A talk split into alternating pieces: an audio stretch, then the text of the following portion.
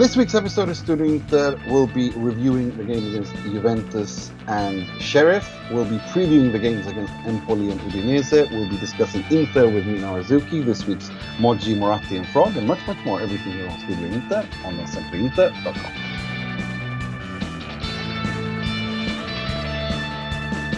Calcio di rigore. Rigore per la Juventus. Calcio di rigore. Clamoroso a San Siro, rigore per la Juve.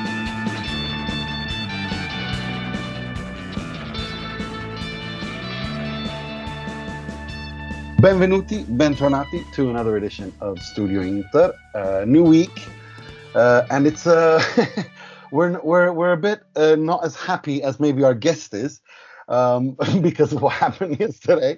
But um, before we get to that, let me introduce my panelists, starting with the uh, own preview writer, Mr. Mohammed Nassar. How are you doing, Mo? Yes, uh, hi. Uh, I'm uh, yes certainly less uh, less happy to be here than our guest is, but I'm sure we can uh, work some positivity around uh, somehow. Uh, yeah, yeah. Let's get into this. Let's do it. And we're also joined by the SempreInter.com uh, feature writer Jake Smalley, who pens a, a, weekly column called Five Things We Learned from Inter this week. I've yet to edit and read your your piece yet because I'm not there yet. I'm still in the anger part of my of the stages. I'm not ready to to kind of accept and move on. How are you doing? uh, I'm feeling better to be honest. Uh, it was quite cathartic to write that article this morning. To be honest with you, I feel a lot better than what I did last night. Oh, I think uh, I've tried to be quite balanced as well, so you'll enjoy reading that. And please, if anybody who hasn't read it before, please read it. It is very, very good. Yeah, it is. It's good. I actually recommend it. we're also joined by our good friend from Canada, who, when he's not taking f- pictures of bears, uh, is is is works for TSN and he's a former referee, Mr. Michael Gallo. Uh, well, there was a good chance I wasn't going to make it out of Yukon alive, but I've uh, I, have returned and uh, I did listen to some of the episodes while I was driving my 14-hour drives through northern British Columbia in Canada, and uh, looks like I've missed a lot over the last month, but I'm excited to be back and uh, for an exciting episode. I can already foresee it happening. for sure. And we are also joined by a very special guest, a very good friend of the show. She's a writer, presenter, and football pundit contributing to BBC Five Live, BBC Sports World, BT Sports, CNN, ESPN, and TRT World. She's also started a new podcast called Serie A Chronicles together with another good friend of ours, uh, Nicky Bandini, who was also on the podcast a few weeks ago. Welcome back, Miss Mina Rzouki. Hello. Thank you for having me. I feel like I'm up against uh, some angry people. so I feel like I'm up against the Bears now. and we already drew. It's not like we won. You know? I mean, it's been a crazy week. Uh, uh, this this past week. Um, I got scolded by Wanda Nara, and I'm going to explain what that was about because a lot of people have asked. Um, and and then we had the whole. It, it's only been seven days, or barely seven days since we since we um, since we recorded a podcast. Um, and and and a lot of people have asked me about that Wanda thing. It's very simple. We always uh, in the pod um, put out uh, you know a preview of the pod, and we always put it up on our Instagram stories, and we also always tag whoever or whatever the subject matter is, because you know it's not it's bad to subtweet or sub post about people. Uh, I wasn't expecting Wandita Signora Nara to to be offended by uh, what we what we posted, but uh, she she saw that she replied six to eight words of Spanish, which I don't speak, but I do understand what puta and hijo and madre put together mean. when they're when they're built together. And and she quickly unsent it as well which is equally as hilarious. Um so so that was the end of our little interaction. And and and now and and just to bring it bring the whole saga full circle 28 when we're recording this 28 minutes ago wanda and nara romeo and juliet ridge and brook whatever romantic uh, reference you have, they're back together again, and everything has been resolved. so, uh, so that's that. Let's get to the to the actual more footballing uh, drama. I want to, I want to. Um, I feel like to... I want to message him now just to cause more. I mean, I mean, hello. I, how you doing? exactly. Yeah, yeah. Imagine get a couple of girls together, you know. No, but seriously, I think my my theory all along has been that that whole thing was just a PR stunt by the three of them. That they just invented it just to create drama to, you know, to that's that's been my theory because it would be such a thing that they would be able to like typical of them in a way, and they also got that other girl a lot of attention. Yeah. Um, as well. So for me, it- I, I think the whole thing was just a PR stunt. Um, The New they were- York Post. The New York Post did an Yes. article on it. Of all publications, the New York Post, who 99% of their readers don't even know who Cardi is, did an entire story on it. Like I couldn't believe that. It was hilarious. I saw that too. Right, let's let's leave the E Kardashians uh, to to to their adventures. I'm sure we'll have reason to return to that later on, um, but uh, in the future. But let's let's talk about um, why, why I wanted to bring you on, Mina, because I'm I'm so we have not spoken in in, in such a long time. Um, and and you know normally if, if even if you've been on the pod just in the beginning of, of the season so much has happened but look Inter won the Scudetto since, since last we spoke Inter won the Scudetto. Antonio Conte resigned. Lukaku was sold. Hakimi was sold. But I, I have to start there. What do you make of all that? Everything that happened this summer. I mean, it must be so depressing to go from, you know, you're trying to enjoy your the fact that you've just won the Scudetto, that you're back, that you're not being sort of classed as Pazza Inter, that you've got a coach there who understands how to win, how to bring that mentality back. You're thinking to yourself, all right, we've won the title, we can build on this, we can do something in Europe, we can go forward. Lukaku's in love with us. He's posting pictures in Milan. This is what July time, early July, July, late June. You know how happy he is, and then boom, it falls apart. You know, Conte is the first one to walk out. There's all these financial problems. Ashraf Hakimi sold, thinking, okay, that's the sacrifice we need to make, and then Lukaku, and then on top of it, like replaced by a 35 year old Dzeko, right? You know. I the only thing that I had about this is I didn't know like if you had replaced perhaps uh, you know the likes of Antonio Conte with Max Allegri or somebody that I thought was of that level then I don't think it would have been sad but Simone Inzaghi as much as I love him and I think he is a very very talented tactician um his coaching overall emotion wise, mentality wise, substitution wise, there are things to his game that I, I've yet to really feel like he understands what to do. And more importantly, if you don't know that, like Thomas Tuchel, for example, is not somebody who really understands how to bond with his players, he hires people around him that can do the jobs that he can't. And Inzaghi doesn't yet know how to build those people around him. So on top of losing all of that, you also lost your conditioning coach in Antonio Pintus, who's gone back to Real Madrid, and I think that's huge as well, because I mean they loved him so much they brought him back, you know, and so I don't know. But having said all of that, I thought you started the season with a bang, and to be honest, I still think it, you know Inter's playing good football. Yeah, there are mistakes being made. But I, I got really irritated with the way people are like, oh, well, this makes us nostalgic for Antonio Conte. I'm like, firstly, they've scored more goals, they've conceded less, considering when we're comparing this exactly to the stage last season, and that was Conte's second season in charge of Inter. You know, and this is with Dumfries rather than Ashraf Hakimi. Um, Dzeko is firing from all cylinders. Uh, you know, th- is one year older, one year, you know, smarter on the pitch. He's always been amazing, will always be amazing. You know, Paris is just playing out of his skin, right? You know? And so I'm hopeful. I still really believe in this side. And so I I don't know, I'm not down and out and I feel like Inzaghi can learn because frankly speaking, I mean Allegri had a lot to learn after this match as well. Mm, for sure. Um, I'm going to hand you over to Mo uh, uh, because on that positive note, I want to hand you over to Mr. Positivity just to let the let the positive energies flow. yeah, Mina, always a pleasure to have you on uh, the pod. So uh, thank you very much for coming on, especially after uh, a, a, difficult game uh, like yesterday's. Uh, would I'd like to just uh, ask you, as a Juventina, um, you know, much has been made of Inter's difficult summer, so on and so forth.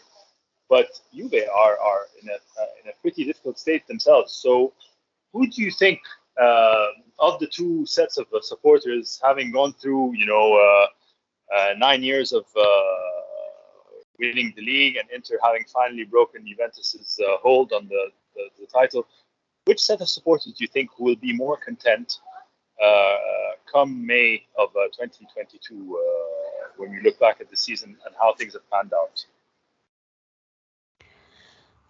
It's very difficult because I just feel like, as to who, I don't know if either side is going to win this. That's the issue that I have. Um, but if if I look at Champions League, I always feel like Juventus do well in that competition. Even under Pirlo, they were doing all right until, you know, at least in the group stage. Then the problems start happening. I trust Max Allegri. So even when we were losing one game after another, I'm like, it's fine. this, this will work itself out. I'm sure we'll figure it out, you know? And for me, Locatelli coming in was really just like, okay, so we have a shot at top four because before that I wasn't entirely sure we had a shot, you know, even with Allegri in charge. Um, he elevates the midfield a little, but he's one man in a, in a sea of mediocrity. So I do feel like there needs to be more. I don't know what Allegri can get out of Artur. Um, the forward line, it's really sad to do somebody like Ronaldo, obviously so late in the game. Not necessarily because, you know, I wanted him to stick around for 10 years, but because I'd like time to always uh, be able to be offered a side, uh, uh, you know, a plan B or a plan C. Um, I don't care about squads. I don't care about what looks good on paper. I don't care about the fact that, you know, Candreva is like the best player for Sampdoria or so and so is the best player for Fiorentina, Vlahovic. But I care who's the coach in charge. And for me, when I look at who the best tactician is in, in Serie A, it's Luciano Spalletti. Who's the best coach in Serie A? It's Max Allegri. You know, and who's the guy that can make the most of a bad situation? Probably Stefano Pioli.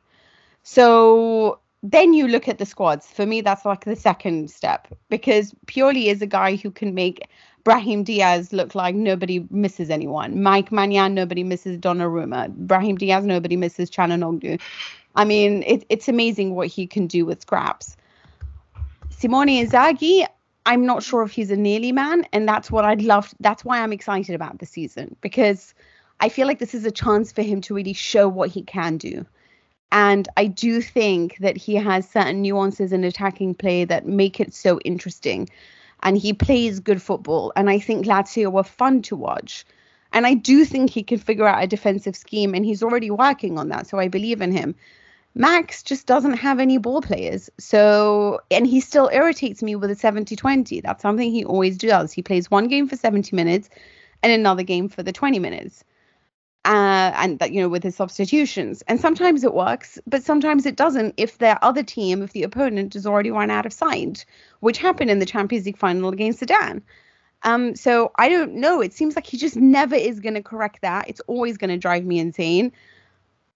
But this could be Milan's year, or it hmm. could be uh, Napoli's year. I mean, every year Nima starts off by saying this is Napoli's year. Okay, no, like, that is so your thing, right? no, listen, no, no, no.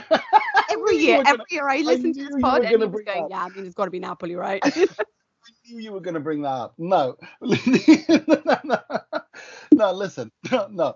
This is the thing. I think that Napoli on paper, in terms of balance, in terms of balanced squads go, have got, if not the most balanced squad on paper, and certainly amongst the top four, top three. I expected Gattuso after the, you know, when he took over and fixed whatever the mess that Ancelotti left, I expected them to really steady the ship. You've heard me bang on about Spalletti, Spalletti, Spalletti to Napoli because I think the squad is built for him. And and and and now you see you're seeing that they started really well, but above all, it's not just the results; it's the football they play. I really think they're a Scudetto challenger this year, this season, and I think this is this is a golden chance for Napoli because Juve aren't going to be this week. Inter aren't going to be this weak, aren't going to be this disorientated. Milan aren't going to be this young and and and away from it. This is a golden chance for for them, and they have to seize it. So therefore, I get annoyed when Spalletti goes into the Europa League and and plays a good good side because I think who cares about the Europa League, the Scudetto, the year after Maradona has won. That's the one you should be going for. Yeah, I agree with you, and I think that he. You're right. I think this is the best chance that he's ever going to get. Um, I think they're doing tremendously well. I don't know if I agree that they always play such scintillating football. I honestly wanted to shoot myself in the head that I chose to watch them against Roma when there was like Manchester United versus Liverpool and like you know all these things going on, and I'm like, I can't believe I watched this game. This is so dull. Um, I didn't think they were tremendous against us or against Sampdoria. Um, but here's the thing: as long as you win and you get the results, and they are because they've got an unplayable player in Osimhen. Freaking hell, man! What the hell is that? I mean, What he's is that? amazing. Yeah, Absolutely amazing. Absolutely amazing. they are like a psychologically fragile side, and I know that it doesn't look it at the moment. And I was kind of surprised that Fabian de Ruiz didn't fall for all of Roma's tactics of trying to get him into a war. But I want to see them lose a game and and see what they do after that. I want them to see what happens during the Africa Cup of Nations because Yeah. there are moments they can slip up, and they are a team that are so shaky when it comes to these things, like losing to Hellas Verona at a time where they could have qualified for the Champions League. You know. Mm. So if they can prove that they're over that, and Insigne can somehow behave himself when he gets substituted off, because he is a very irritating player for me to watch. He is so talented, but so petulant, even at the age of 30.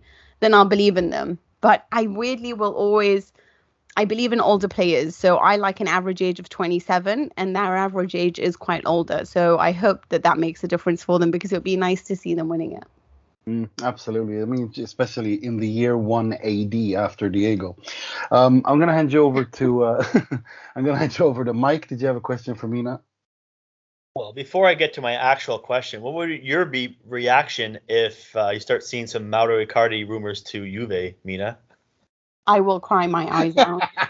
I will honestly like as in I might actually just stop su- stop supporting them all. Like I mean this is just ridiculous. Like I, I honestly like this is all we need is you know Paratici's Nedved's antics last season. I was like this is horrendous stuff. You know like the swearing the the you know oh my god it was just such bad behavior. And then imagine now you throw that Ica- one of the reasons i feel so sorry for spalletti by the way is that he had to deal with it with that dressing room and he, mm-hmm. and wanda and everything that happened you know?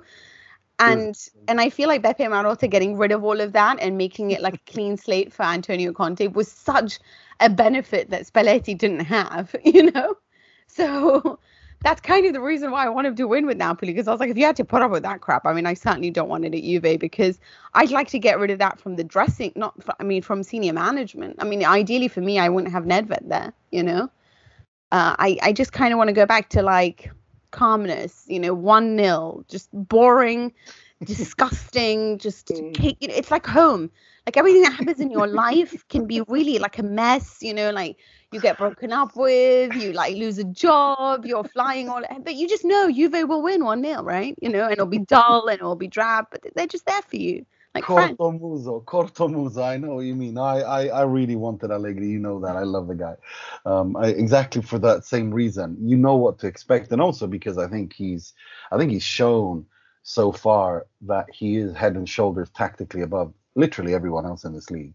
Um, the way he prepares for these games, and he, you know, he trolls Juve fans by starting Bernardeschi as a false nine, and then it ends up the Bernardeschi.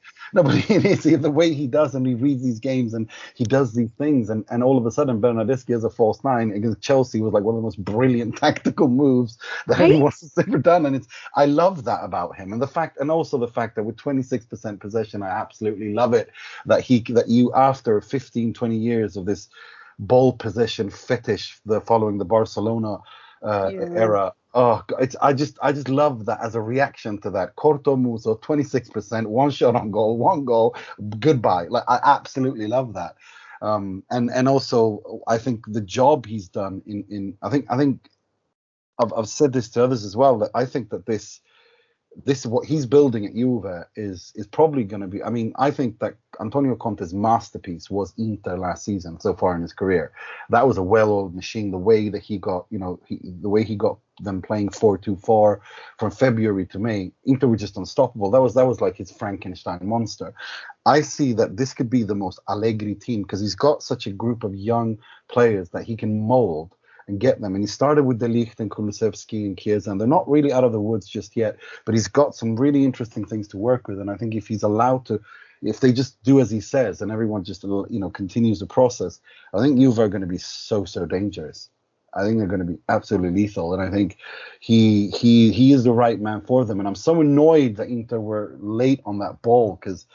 God, I would have loved to have Allegri at Inter. I absolutely would have loved it. Um, it, it To be would have honest, been. if the guy the guy saying no to Real Madrid, I feel like he's got like a weird thing with Juve, and I don't know why. You know, I mean, I guess you do know why, but Yeah, it's his relationship with Andrea Agnelli. They were like yeah, and also because Agnelli like really groveled, like as in the one thing he said, and he's right about saying that. Like Conte, when he came to Inter, he made his demands and he got what he wanted. You know.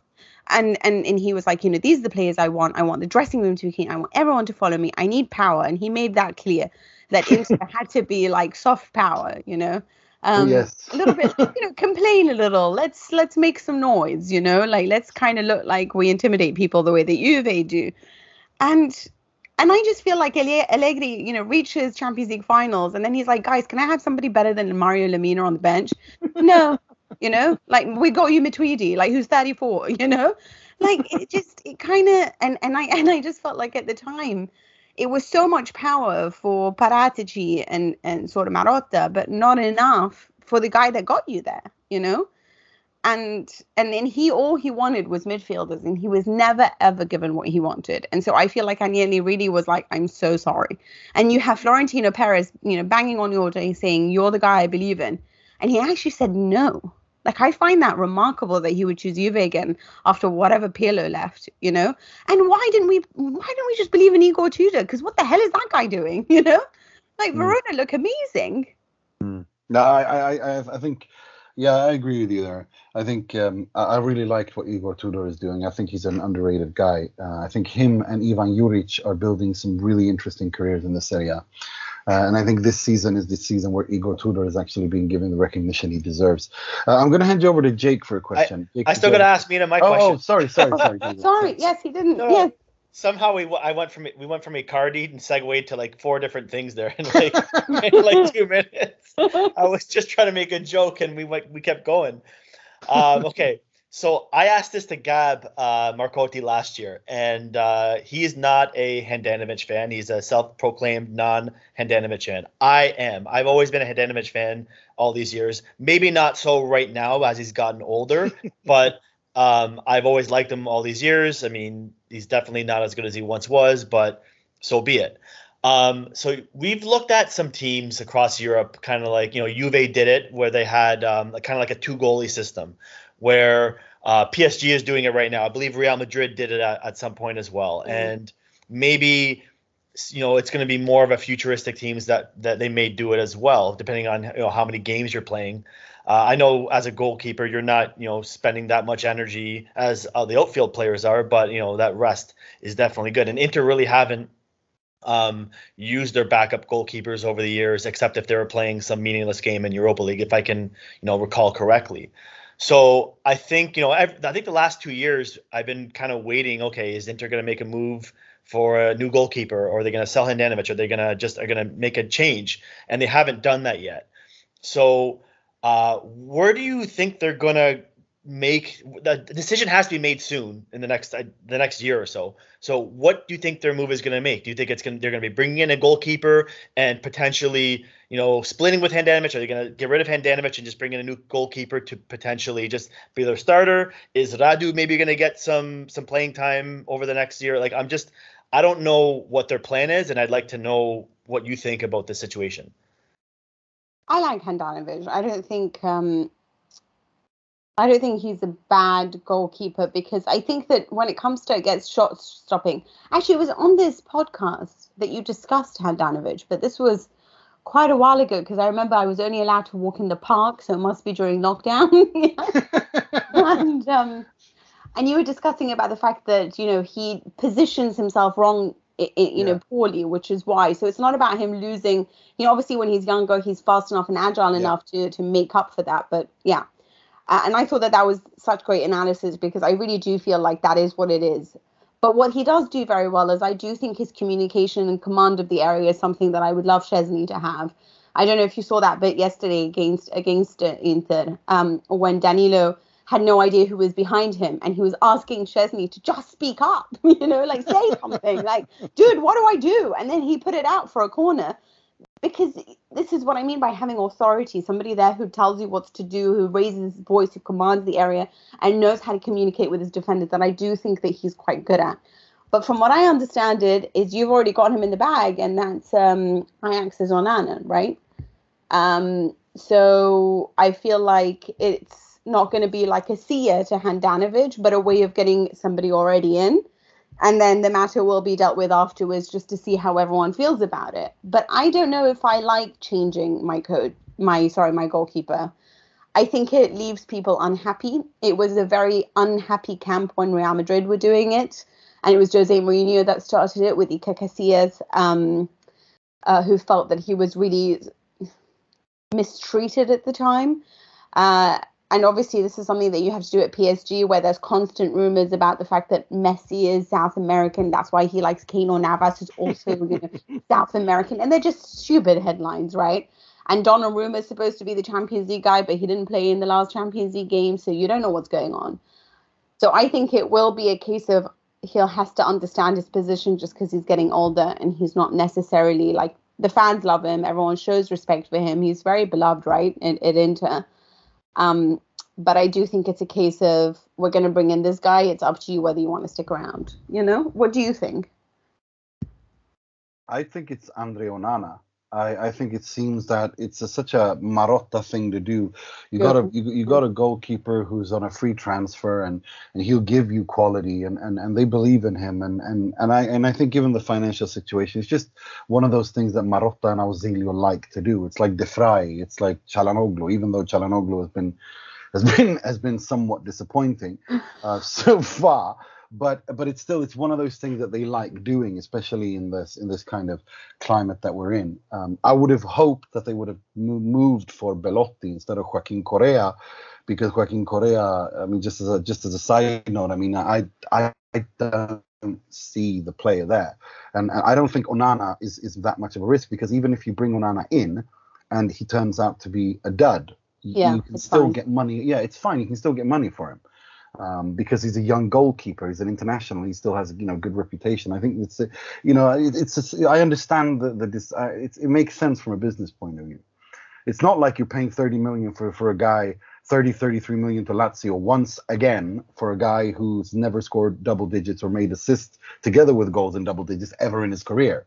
And, and then you wonder why why and then you're we're basically counting on Edin Dzeko to save you every goddamn time at 35. It's it's like mm, I mean, I, I wish they would have gone after someone like Belotti on a free transfer on the issue of free transfers, but they uh, it seems to me that he's going to Milan, uh, based on which is his club that he's supported as a kid. So I guess that's pretty.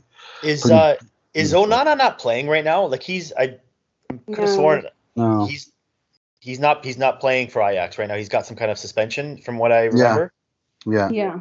And he's and they and he won't sign a new contract because basically he wants to leave. But here's the thing, like he is a very good goalkeeper, but obviously he hasn't played for a while, so I don't know. I'm somebody who believes your goalkeeper should be like a superstar. Um, just because you know I, I support a team who bought Buffon, and I feel like Donnarumma made that. I, mean, on obviously Mike Maignan has been amazing as a replacement, and I wouldn't have thought so because that's quite a hard role to fill. But he is outspoken. He is very um, got along with the players very well at Milan. But I, I like the goalkeeper to be important, and I don't like the fact that right now uh, Szczesny's sort of like a second thought, and uh, we'll deal with this later because your goalkeeper really does do so much. He determines how far your center of gravity can be, and you can tell who when they trust him um, and when they don't. And PSG, for example, they get so nervous when there are crosses coming in when it's Keylor Navas. That's when they trust Donnarumma more. And I don't. I want a goalkeeper that I trust to do everything, like Alisson for Liverpool, you know, like Donnarumma for Italy, that kind of guy. yeah. No, I, I agree. I mean, um, I, I haven't seen enough about Onana to, to really make a judgment, but I do in this case. I mean, I do trust both Ausilio and Marotta in this instance, so I guess Yeah. we'll have to wait and see. Um, Jake, did you have a question for Mina? I do. Uh, there's a hell of a lot to digest there, including the Allegri fan club, which was interesting to hear. Um, also, as well, I, I, quite, I, quite, enjoyed hearing you talk about Milan and Napoli. You know, there's there's definitely quality in both of those sides, but I want you to make a little bit of a prediction. Who do you think will finish higher this season, Juventus or Inter? Ooh. Ooh. I don't know. Would Vidal come for me? Um. We'll, we'll put it to you, put it this way. I mean, let's combine that because that was going to be my question. Like, can you give us your top six in the Serie A from one to six? honestly speaking, I think Juve might finish higher. Um, I don't know why I I trust them for some reason. Um, because I think Inter have the better squad. Um, I, I need a little bit more time. I, I, I can't decide because I have to see Napoli lose before I decide what I think of them, you know? And the way that they lose. Does that make Yeah. sense? Yeah, it makes, Um, and how they react to it. Yeah, I, I can understand that because it is still early days. We're only on match day nine. Well, here's the thing. I also want to see because the thing is, is what Antonio Conte does when he leaves the side is he leaves you a little bit emo- emotionally frazzled, um, which is kind of what Jose Mourinho does. So you feel like the world's against you. You feel like you have to prove yourself. You have to work from this place of humility because you have to earn what you have. That's like there's something he really like hones in on. Like you want nothing until you win, you know. And so that's what gets you to work hard. But at the end of it, you end up being so like a little bit overly emotional that you start to actually lose games because of your anger. And you saw that coming across against Lazio, and it happened a lot to Juve in the first season, um, where it would just be a case of like, "Why are you doing this to us? you know, why do you hate us?" You know, um, but but it's not that. It's just because like why it was so important for Allegri to come out and say stuff like it doesn't matter. Like if you notice, for example, we went into the game against Chelsea without without Dybala and without Morata, and in his press conference he said, "It doesn't matter. We'll figure it out. We'll find a way. It's fine. It's really fine." And so he keeps always saying, "As in, will be enough," and that gives you that feeling that you will be. So it's more like you have to cross from Jose Mourinho or from Antonio Conte into this way of like a Carlo Ancelotti Allegri, where we'll figure it out. Don't worry, I believe in myself. And I don't know how Simone Inzaghi is going to manage this because right now he seems to be falling down the well himself. Um, so it was his. You guys look like as in the players sort of lost their mind a little bit against Lazio, but this time he was really upset. And while I agree with him and why he's upset, and I probably would have thrown a chair at somebody, yeah. I'm not obviously I'm not an actual coach and I wouldn't be hired to do that job because I'm way too emotional. So I um, just had a vision of you down by the sidelines throwing yeah, throwing shit at the referee. yeah, I'm like one of those people who like if I had to comment yesterday on United Liverpool, I would be like sack him and then you know what about the consequences later when I got trolled, you know. So I I'm quite you know like um and that's why it's important to have somebody who is a little bit like, no, we've got this. Don't worry, we've got this. And I feel like Spalletti's doing that pretty well with Napoli. I just want to make sure that Simone can do it. So I think purely, I don't know, man. It's bad performances, three bad in a row, and they're still winning. That makes me believe they can do it. But what happens when they start tiring out?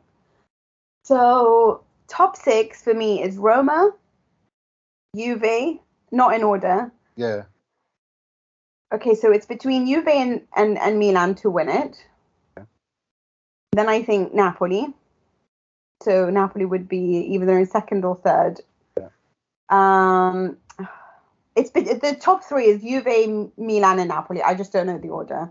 Okay. I do think Inter is the other top four spot. Um, and I don't know about Atalanta. They're worrying me. They have one point more this stage of the season than last season, but the, the quality of the performances is. But they do have a lot of injuries, so I don't know. Um, yeah, I, I Um, it is difficult. It is. I mean, it's. It, it is. I mean, I think those six are. I think everyone agrees on those six that you mentioned. I think. Fiorentina will knock Atalanta out of it. Ooh. I think Right. Fiorentina will finish top six. Ooh. Fair enough. Yeah. or I mean, knock they. out Lazio. Yeah. No, I think Lazio are too inconsistent. This is a foundation year under Sarri for them. I, I think they're far too inconsistent. You see that they beat Inter and Roma, and then they get hammered by Bologna and Hellas Verona. Like they, they, there's just no consistency uh, at that club. Um, so and right now under under under Sarri, and it's going to take time. Um, no, I mean, speaking of that, I mean, we we got to talk about that. We're going to discuss that uh, a little bit, you know, uh, at length uh, here as well. But I mean, just talking about the game yesterday, uh, that that controversial penalty decision. I mean, what's your take on that? I, I got irritated because reading Twitter because I forgot how many Juve fans I follow. Yeah. Um, and it's really funny because I also get irritated when people are like, oh, Rubentus. And I'm like, oh, please. Yeah. Like, like if you're going to steal a match, steal it properly. Get all three points. You know, not a draw. Like, let's, you know, let, let's be honest. Like, that's just shoddy stealing. Uh, but um, I, uh, I, That's pretty good. That's pretty good. If you're gonna steal it, steal all three if points. you're I love it. steal it, then Yeah, steal it. God damn it. like this is I just I'm sorry. Like I I'll be honest with you guys. Like, I'm gonna tell you a funny story and it's probably not like but Yep. My future mother-in-law is uh, somebody who hates the fact that I do TV shows, yeah, because it's just like good girls don't do TV, yeah, because you know what if we're doing naughty things to get our positions? And I was like, honey, I'm not gonna sleep with people for three minutes on CNN. I'm gonna have like prime time shows, like, you know. Oh, God. I'm gonna like, die. this kind of stuff just bothers me because I'm like, so basically, you think we're gonna do this for mediocrity? Like, I said, if we're gonna cheat, we're gonna go all the way, man. we're gonna win stuff, you know? Like, Oh dear. Oh dear. That's brilliant. we'll That's get a better, absolutely like we'll get a one one one against Inter. Like what shoddy cheating is that? But anyway, listen, here's the thing that bothers me, yeah. Like I was watching that game against Lazio and I I really wanted Inter to win that game. I don't know why it's during the game that I decide who I want to win. Yeah, based on what's happening. Yeah. And then when and you were so in control. You were so in control. And it bothered me so much the way that everyone got so angry. And Dumfries, God, he really Yeah. I feel sorry for you guys. Like honestly, it's maddening the way that he behaves on the pitch sometimes. Um, and he's clumsy, but when he attacks, he can he can be so good. So I don't get it. Um, but yeah, tactical discipline out the window, like mental d- discipline, positional discipline. Like, he really doesn't have any of that. But and I thought, okay, it's fine. This can happen against Juve. Like you had us. Like make it two mm. 0 Like Yeah. why are you falling deeper and deeper? Like when you fall deeper and deeper, and that's what happened because Atalanta was so much better than Manchester United. But as obviously as the second hand, uh, as the second you know half pro- progressed, it was like they fell deeper and deeper, and they just don't have the quality to push forward. But you did, and so and you knew you knew that Dybala and Federico Yeah. Chiesa were going to come. Everybody knew. Everybody knew that they were coming So on. prepare, get like get yourself a backup, get the two 0 So the fact that that didn't happen is like, well, what? Like anything can happen with VAR. You've got to like you've got to watch out for that. I mean, with us, we always wonder whether Chiellini's hand is going to stray somewhere, or he's going to just punch someone. Somehow we get through it. Maybe we are robbing people. Who knows? Yeah. But what what, what I can say is that I do. I feel like when you have a chance that's so good to make this 2 0 to like really secure the victory, then take it. Otherwise, you can't complain too much. By the letter of the law, this is the penalty. If it was given, and I think it was super harsh because I cannot, this is nothing but a VAR penalty. There is absolutely no way this penalty would have been given prior to technology. I'm sorry that because even the referee saw it. I don't think this is a clear and obvious error. We know that this not. Is something that is way too like niggly now, but this is not a clear and obvious error. It's not one that you call back on your referee and say, "Oh my God, I can't believe you missed this. This was outright, you know, violent hmm. behavior." So, yeah, if it happened to me, I'd be devastated. When you see hmm. it, you think, "I don't see this as being a penalty, but fine, I can understand why it's given."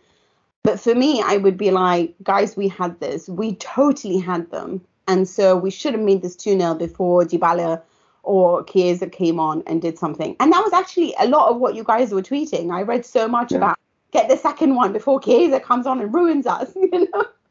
And I'm thinking, if you know that Chiesa has that power, then secure it, you know? That's What do you guys think? I couldn't. I think, I think, um, I mean, I, I think in terms of the, uh, the the penalty incident, I mean, there's no doubt that it's inside the penalty area. There's no doubt that there's contact, but you can't tell me that that is. I mean, every contact is not a penalty or a foul, even uh, whether or not it's in the middle of the pitch or in the penalty area. I mean, every contact. It's a contact sport. Football is a contact sport, Yeah.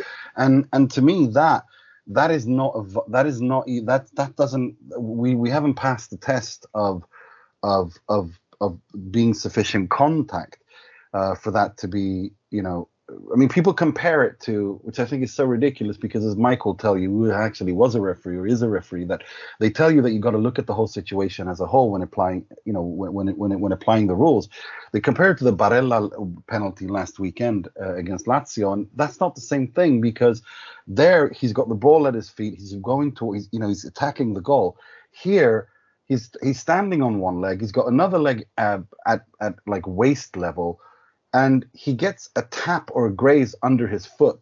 Like that's, I mean, come on, that that's not a foul. That you don't give penalties like that, especially when Rocky himself, the designator, the, the boss of these guys, said after the Inter Hellas Inter game that we don't want to give uh, banal penalties, banali, rigori banali. We don't want to do that. We, we want to change that. Well, then you can't you can't turn around and say and, and, and defend this because it doesn't make any sense. And on the top of that, the VAR discussion is ridiculous because it is not a clear and obvious error because the protocol says it's it has to be a clear and obvious error where the, where the referee has either missed something uh, or or or or you know is, is completely you know d- read the situation wrong. He saw what happened. You see on the replay, he's making you know he does a gesture with his hands. It's not a penalty. So then how do you use the VAR there? Like it's it's it's it, that's the inconsistency that is just ugh. Did you also see how Juve players didn't even slightly try to get a penalty? No, Well, no, no. nothing. Nobody they looked at complained. Nobody and no- complained. Nobody Nobody complained. Nobody Just- put their hand up. There wasn't this whole anger, you know. You know when when you they think that they've been hard done by, like it was against Porto last season when they were like losing their minds, and you could see on this occasion they were a little bit like, oh cool, like, you know, like, I'm convinced if if if Barella didn't go down injured like a minute later and this the play continued for like three minutes, I think they would just forgot about it and the play would have just been, you know, no one would have cared. Honestly, that's that's kind of like because no one went up to to the ref and said anything. No one to Mariani and said anything. I think it was just the player who went down and that was it. Did you guys read any of the papers this morning about what was said about the whole thing? I, I it was such a weird read because it was so conflicted and, and I felt that none of them really none of them explained properly the, the actual how the law is and that's why I was like I was waiting for Luca Marelli to talk. I saw a couple of his interviews and I thought he explained it brilliantly. I mean he said first of all the VAR protocol is it's it's not it's it's not in the VAR is not moviola. The VAR is to is is for clear and obvious errors. That that's what we've been told and that's that's the rules as it is. Um, and and he was even talking about on Tutti Convocati that I'm not even sure that that contact warrants a penalty or even a free kick in the middle of the pitch, to be honest. And I I feel I, I couldn't agree with him more there because I think that it, as you I mean one of the criticism against VAR, which I think is really valid, and I'm pro VAR, that is that everything looks so much worse in slow motion. It really does. But here in this slow motion, you see that the, the touch is there, but it's hardly a foul. I mean, he, it, I don't know. It's it, to me, it's just so frustrating. But I, but, but again, I don't, I don't think this negates what you said, and I absolutely hold Simone Inzaghi accountable. I thought, 55th minute, you're parking the bus. What are you doing? Like, why? There was, I understand the 75th, 80th minute, but from the 55th minute, uh, it makes no sense. And you give he gave the initiative completely to Juve. All of that is true, I think. So so it's it's you know, but but I don't think that these things are necessarily connected in that sense. Uh, for me, it's like the referees should not get involved. They should just make sure that the rules are applied, and they shouldn't they shouldn't invent stuff, and they shouldn't create stuff and, and reinterpret rules specifically for. I, I, it's just it, frustrates me. And, and Guida and then obviously Simone Inzaghi lost his lost the plot um, completely. Um, he I, I haven't seen an Inter coach get that angry. Like he looked Conte angry. Like he was foaming at the mouth like a rabid dog. Like I, it was I he, he deserved that red card for sure. Um, It doesn't him. He looks like the kind of guy that like takes his girlfriend to the beach and gazes lovingly into her eyes. Like I always find it really weird when he gets angry because I'm just like, oh, but you look so sweet, you know. Yeah, he does, but he looked, he was foaming at the mouth. I mean, I saw an image when he threw that bib onto the floor. onto the, I mean, he didn't throw a chair; it was just a bib, but still, he looked angry. And and it's like, well, you know, you you can't complain that you that your players lose their heads when you you know, it's different with with Antonio Conte because everybody was afraid of him. So so they just did. Nobody was afraid. To, you know, everybody just did what he said, and you know, because he was the one who shouted and screamed at everything and everyone for 90 minutes. But with with Simone Inzaghi, he's a different kind of character, and therefore you, can't lose it like that. Um, I, I think, but I mean, I, I understand it that he did. Uh, I think everyone uh, does because it was such a, and it was just, it just kind of, I was frustrated because I felt that, again, here we go again with this because you know, I mean, yesterday was Super Sunday, super really Super Sunday all over Europe. You had this uh, classic game in Russia, you had the El Clasico in Spain, you had Man United Liverpool, and you had this game in Italy and all of those other games were rather entertaining and the talking points are about actual events on the you know that the players did and here again in italy we once again are talking about the referees and that's just eh, it's draining that's my that's my only thing it's draining and what bothered me a little bit is like I, I'm happy to be like, okay, if that was if that happened to me, I'd be a little bit pissed off. You know, actually, I'm going to be very pissed off. Um, I don't seem to care as much when Juve lose as other people do, so I'm I'm fine with maybe seeing that happen to my team. But I, I kind of got irritated this morning when I was like, say, and when it said something along the lines of, does anyone remember that ridiculous Cuadrado penalty from the last match? And I was like, uh, hold on, Lukaku also had a ridiculous penalty. Um, and and I, and sort of the fallout from that, and and you have to remember, Bentancur was sent off on the 55th minute, and somehow we still look like we robbed that game. So we had a man down. Both of us got offered like ridiculous penalties. Don't get me wrong, but I'm not entirely sure that it can always be the same old Juve when I'm not I mean, we were, were down, we were down a man, right? So, and and so this kind of thing is for me, it worries me because I don't want us to continue like discussing this as in like in Serie A. I want that to move away because I don't think Serie A can ever grow when people continue to think that of them, you know. And hmm. I know that unfortunately exactly it, it is that kind of scenario and there are moments but it's a little bit like that armpit for liverpool you know in the premier league last year where everyone was like this is ridiculous. Like that was such a clear goal you know? Um, but this is var and this is why for me i'd rather like you know I, i'd rather we get Serie A on on the same wavelength as what's happening um in in right now in the Premier League, which is a case of you know properly just leaving it to the referee only if it genuinely is something that he needs to be called up upon. So for me, this one wouldn't be it. For me, this is the one 0 victory to Inter.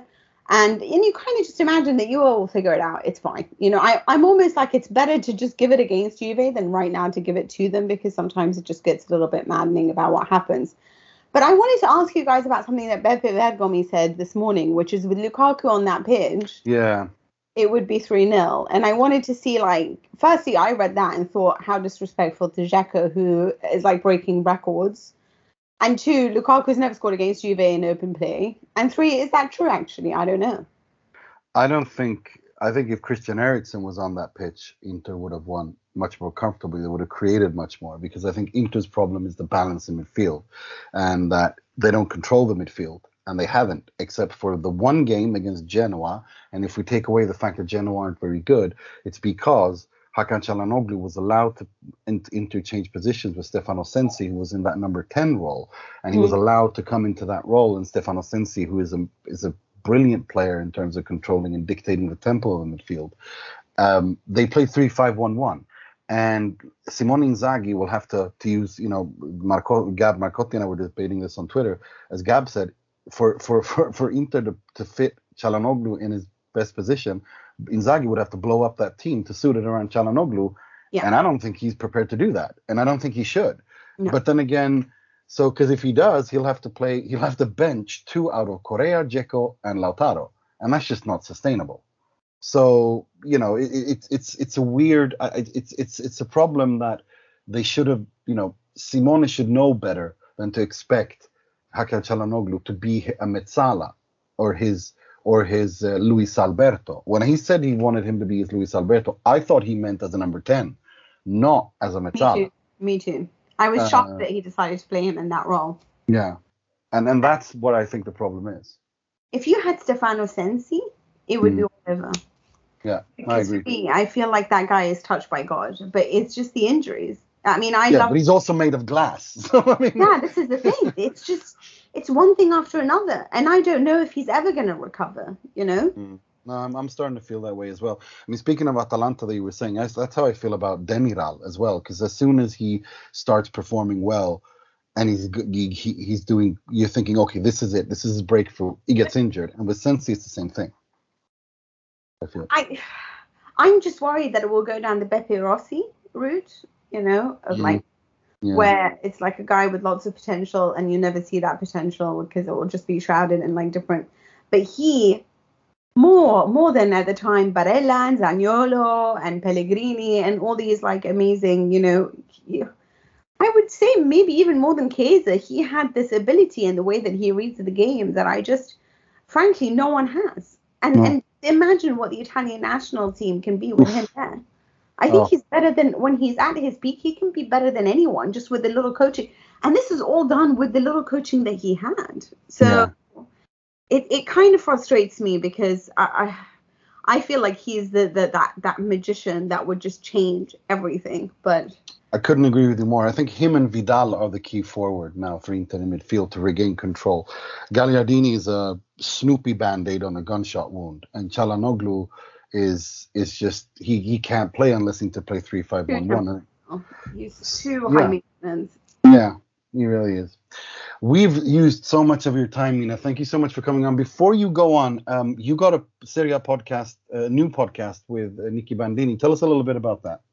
Um, oh man, I mean, there's like a lot going on. So I will update you, and I'll have you'll have me on. But I'm just in the middle of. There's another show that should hopefully come out soon. Oh, Um, so I'll tell you about that. But this is me and Nicky Bandini. It's awesome. It's actually the old ESPN Serie A awesome, but um, it's just me and her for Serie A Chronicles podcast. And we basically just do a little bit of what we did, which is just discuss what's going on. Um, we're two really good friends, so I think it was really easy for us to do. And luckily, we got the um, we got a producer who is working with us at the moment. So please listen to the show if you can. Uh, we discuss all the games, and she doesn't support anyone, but everyone knows I'm a Juve fan, uh, so uh, I don't hide it very well. no. No, you hide that as well as I do with my inter interism. Interism. So thank you so much, Mina. It's always a pleasure. We, I feel we could talk for hours. Um, Thank you so much for coming on. I really appreciate it. And make sure to check out Serie A Chronicles as well. I, I, I listen to it. I love it. I think you guys do an excellent job. And good luck with the new project and come back soon. Thanks, guys. Thanks for having me. Good luck. Take care. Ciao. Take Take care. care. Ciao.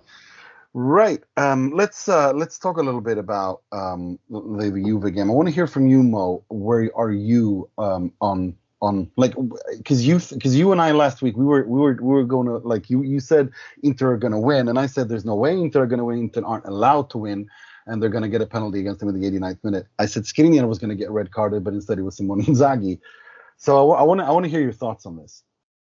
The game went pretty much as we both predicted, but different results, I guess. I, I don't think Inter lost the game. Like I, I don't think Inter should have lost the game, or or in fact did lose the game. Bar, you know, uh, we've spoken about this penalty too much, but um, yeah, I think it, it is what it is. Look, uh, I'm really torn. I'm really torn between blaming Inzaghi for uh, for letting go of control of the match, uh, but also if it's an, a tactic which was going to be effective, it, it really ultimately was an effective tactic because the penalty is, was not a legitimate penalty.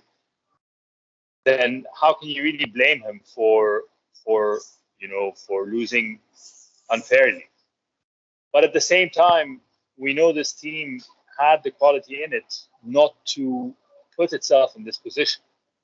Um, but you know, who knows what might have happened if if Inter had decided to continue pressing forward and and, and trying to push Juve back. Uh,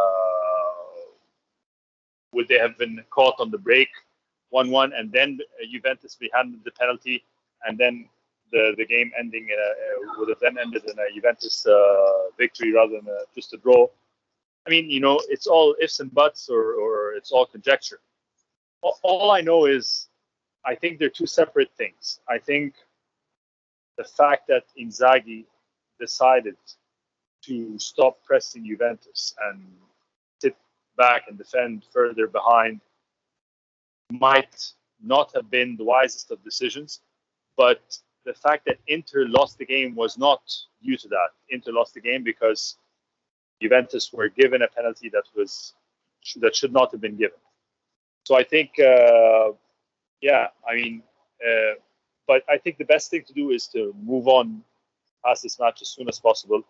We know that after Empoli, we've got a, a string of, uh, I think it's Empoli, and then we've got someone else, uh, someone else, Udinese at home, and then we've got the Derby and uh, Napoli and Sheriff in between, and uh, you know all the cha- all the Champions League matches. So I think it's it's it's tricky times. I think really we have to look forward to picking up six points between midweek on Wednesday and then on the weekend.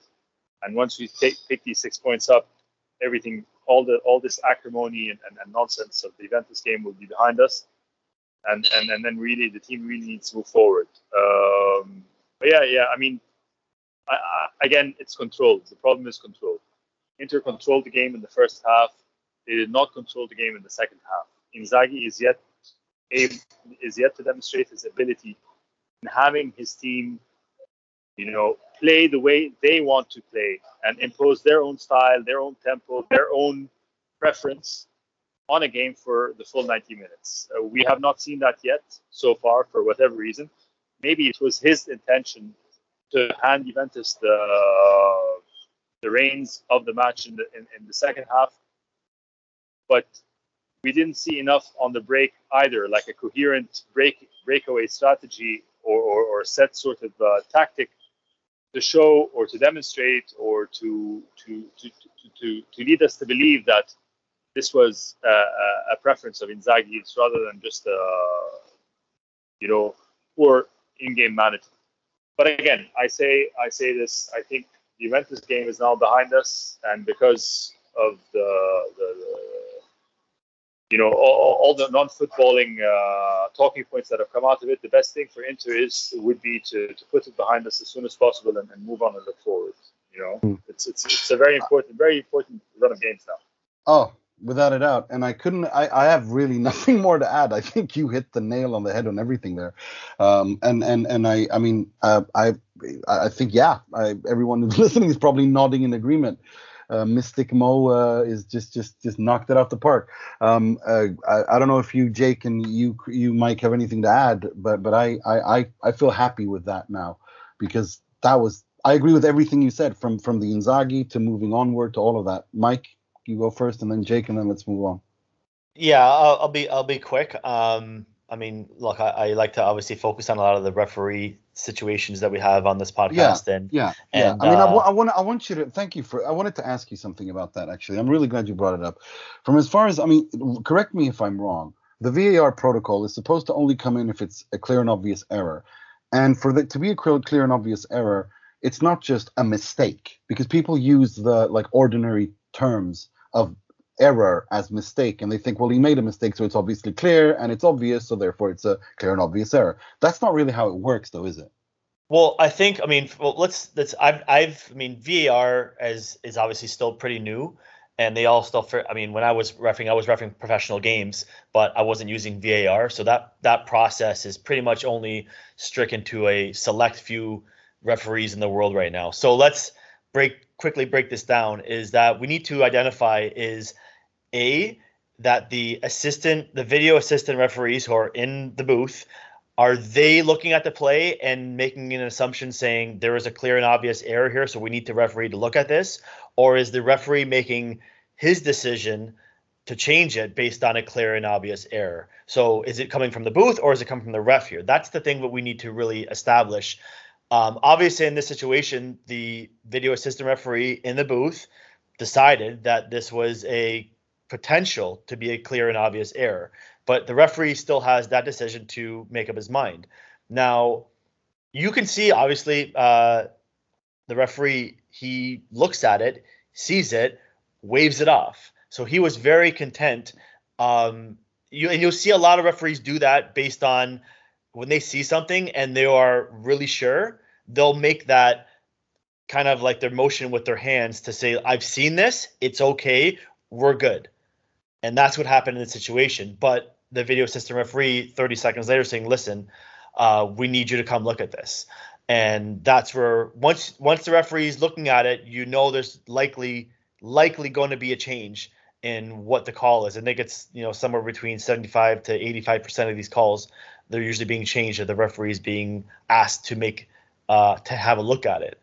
Now, uh, in this situation, I mean, I think we're pretty much all in agreement that a clear and obvious error did not happen here.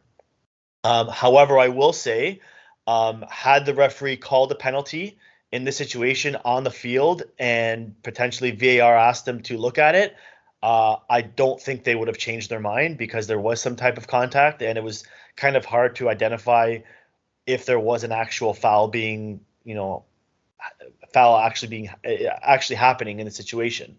So I think it was one of those, you know, whatever uh, it should have been at least whatever was being called on the field should have stood. And I don't think I would have been as pissed off had the referee called the the, the penalty on the field and uh, not being changed afterwards because I do feel like there was some type of contact there, and you know, even though it was very minimal, um, that I think that there was potential for it to be there. I don't think it was clear cut, and I don't think, don't think it was 100% not a penalty or a penalty, but uh, like that's kind of where I, where I stand on this.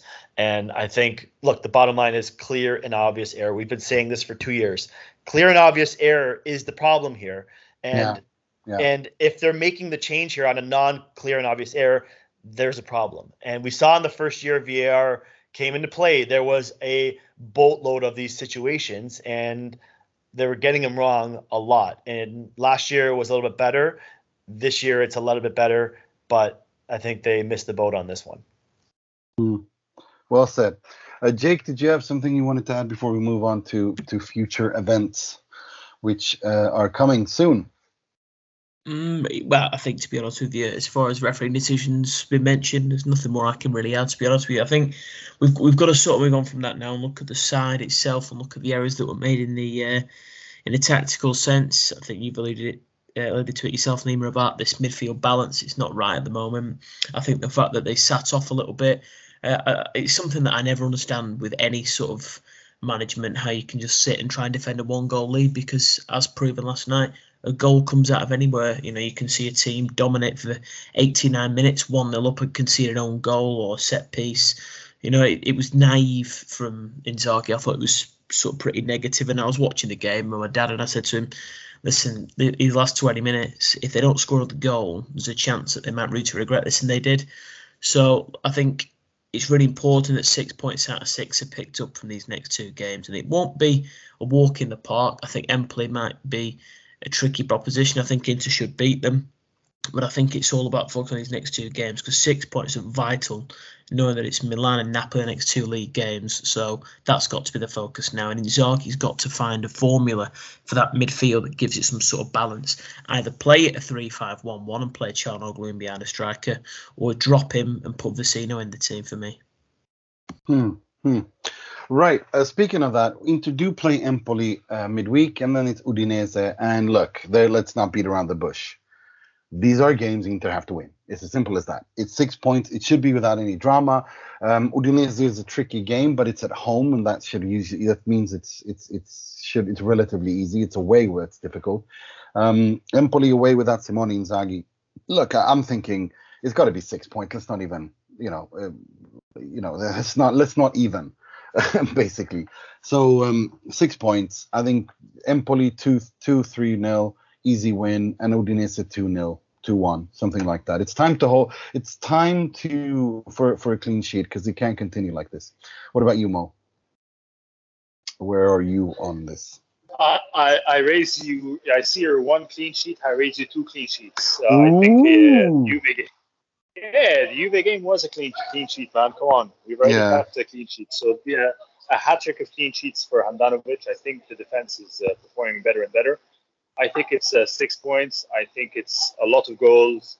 Uh, let's say five goals in total. So we'll give uh, two against Udinese and three against Emp- Empoli away on, on Wednesday. Three 0 on the weekend. It's two 0 Nice one, Mike. What about you? Uh, I do I do not see clean sheet uh, at Empoli. That's just uh, I I do like their Well, attack. I do like Pinamonti their is, attack. yeah, Yeah, I, I like their attack, Pinamonti, but I love their mid- Yeah, Yeah, but above all, I like their midfield, Ricci, the little the, the youngster who uh, who has been very interesting, and that's something for Inters to scout and look at. There's there's a player there. Just look I at love him. I'm not saying play. sign him. Yeah, me too. I mean, I, I that's why I watch Empoli. It's just because of him. Um, uh, he is. I'm not saying they should sign him, but I think they should absolutely observe what's what's going on there because there could be quite a little player there. I think I watched every Empoli game uh, a few years uh, a few years ago when they had that relegation battle. Yeah. and uh, that was one of the most exciting things. And you know, I've missed them. You know, and then they're back, and they're like this, you know, very attack-minded team, and I and I like watching them play. Um, albeit I haven't watched them that much uh, the last month because I've been away, but uh, I do enjoy watching them play. I do think they have got a very good attack, and like you mentioned, Ricci in the midfield. So I will. Uh, I do think there's going to be a lot of goals in this game. I'll say it's a three-two uh, Inter Ooh. win. And um, uh, is it me or is it? Do we play Udinese every year in that stupid freaking early game on the East Coast? I, I don't know why. Is it? Is it always?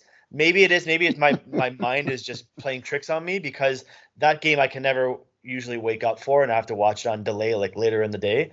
And I feel like I ne- Sassuolo. Sassuolo and- too. Yeah. Sassuolo and Udinese are the lunchtime kickoffs. It's just, Yeah. it's just it's it's the law. yeah, and, and I, I hate those. I when I see those games in the schedule, I'm like, oh, I can't stand this because I like them being at nine o'clock on a Sunday. So like, you know, I wake up, watch the game at at nine, and you've got like the entire day to do whatever you need to do. Uh, six o'clock, you know, seven o'clock is just way too early for me to wake up, especially if I'm like, you know, working on the weekend. So, uh, yeah, hate those games. Um, um, but watching on delay, I think that should be more of a comfortable win, uh, I'd say two nothing. But uh, I don't think the Empoli game will be as easy as we think. Right. Um. What about you, Jake? Uh, I think Empoli's a bit of a dirty one. I think Empoli will score. I think two one for Inter. I think they'll come away with the win. I think it'll be similar to the Sassuolo game. I think they'll, they'll potter around a bit. I think at half time they might go in level. I think it might need Empoli to do something to wake Inter up. So, and I think Udinese may be a bit more straightforward. It's hard predicting two games in a row when you don't know the outcome of the first one, isn't it? But uh, I think Inter will see Udinese off. They're a poor team. I think three 0 against Udinese. Okay. Right. Um. Let's uh, let's move on to the part of the show where we pay tribute, rip the piss out of, and criticize someone and something heavily in the world of football. Starting with the positivity. This week's Moratti, which will be presented by Michael Gallo. He's, he works a lot, he's intelligent, and uh, he surprises uh, people sometimes with his uh, ideas. Not easy to find one person of this uh, qualities. Uh, so I like to bring up a player's name that we really um, I've kind of uh, feel like he's been lost the last couple years. Uh, you want to go back probably um, I don't know three four years ago at Fiorentina we had a nice trident, uh, nice little um, attacking force between Federico Chiesa and uh, a gentleman who I like to bring up Giovanni Simeone. And uh, I felt like these two players, you know, they're very, very, very young at the time. Both these players had really bright, incredible futures. And we've seen Federico Chiesa go in one direction and, and elevate his game and, and be part of the, the Italian national team and and you know such probably the most important player for the Italian national team, if not one of them.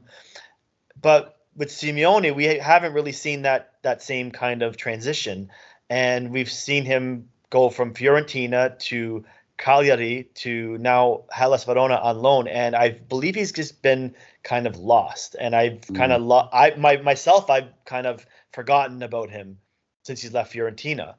Um, well, that wasn't the case this weekend as he destroyed Lazio on him like basically by himself, and he scored four goals, scoring uh, not only a hat trick but another one, and his second career hat trick in Serie A. Both of his hat tricks were against Sarri teams. I believe his other hat trick he scored was against Napoli. Napoli, uh, yeah. yeah, a long time ago.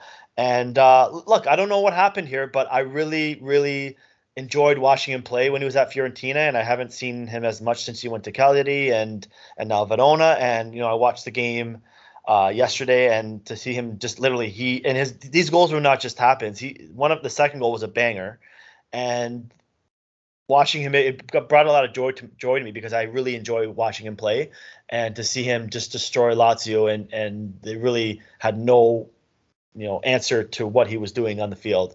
Uh, Hellas are a great team to watch, and I think we mentioned earlier with the coaching or on the podcast how they're in a really good spot.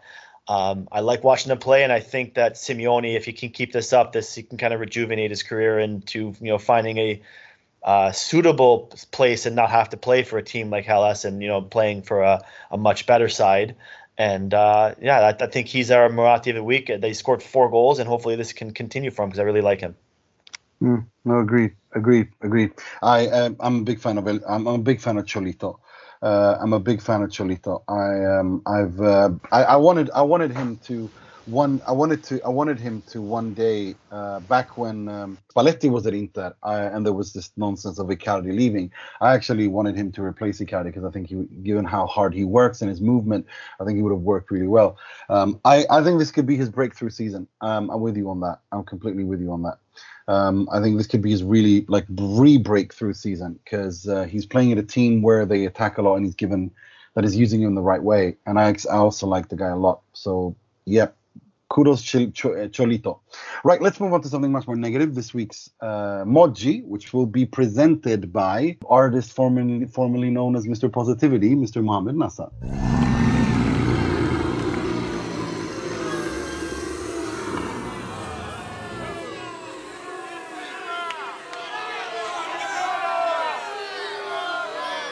Yeah, on the, the on the podcast group text uh, when you guys uh, you told me Nima that I'll be doing the uh, of the week. I, I kind of said uh, there should be no problem. We're playing Juventus and the Moggi will kind of present itself, you know. And lo and behold, you know, cut to uh, a few days later, and uh, you know, I, do I do I really need to do the Moggi? You know, we No, all know don't. what the Moggi of the week is. You know? no, you don't need to say anything.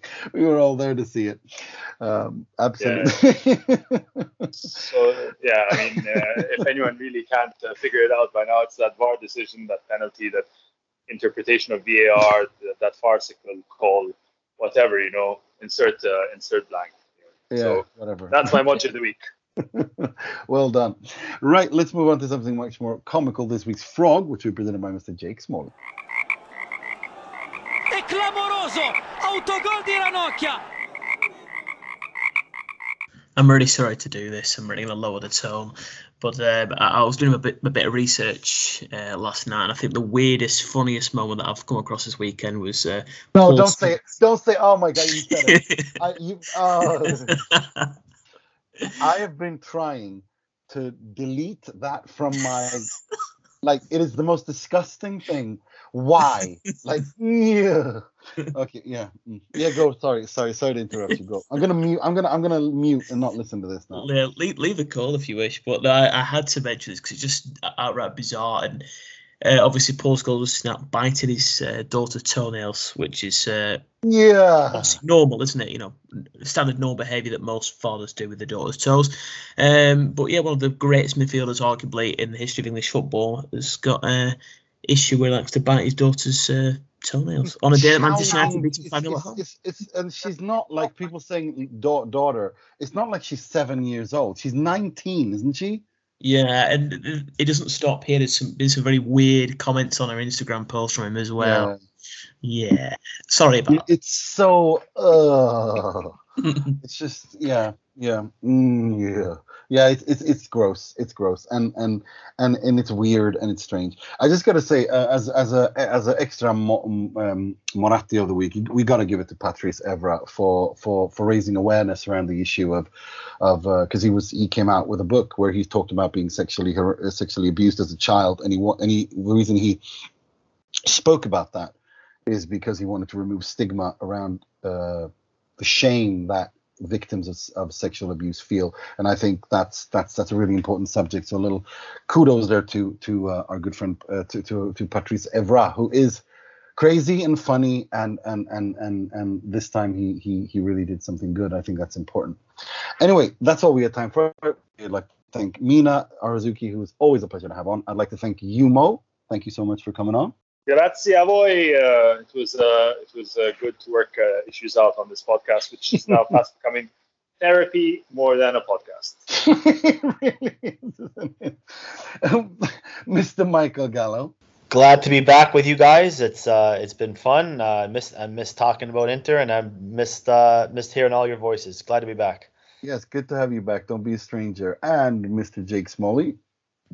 Thank you. It's nice to be uh, given the last role as well. So yeah, thank you. Um, I really enjoyed chatting as always, and uh, let's look forward to a really good week coming up, which hopefully should bring six points out of six. Absolutely. Until next week, I'm your host Nima Tavali wishing you to wishing you a good week. Stay healthy, listen to your authorities, take care of each other and your loved ones. Six points, and sempre e solo forza.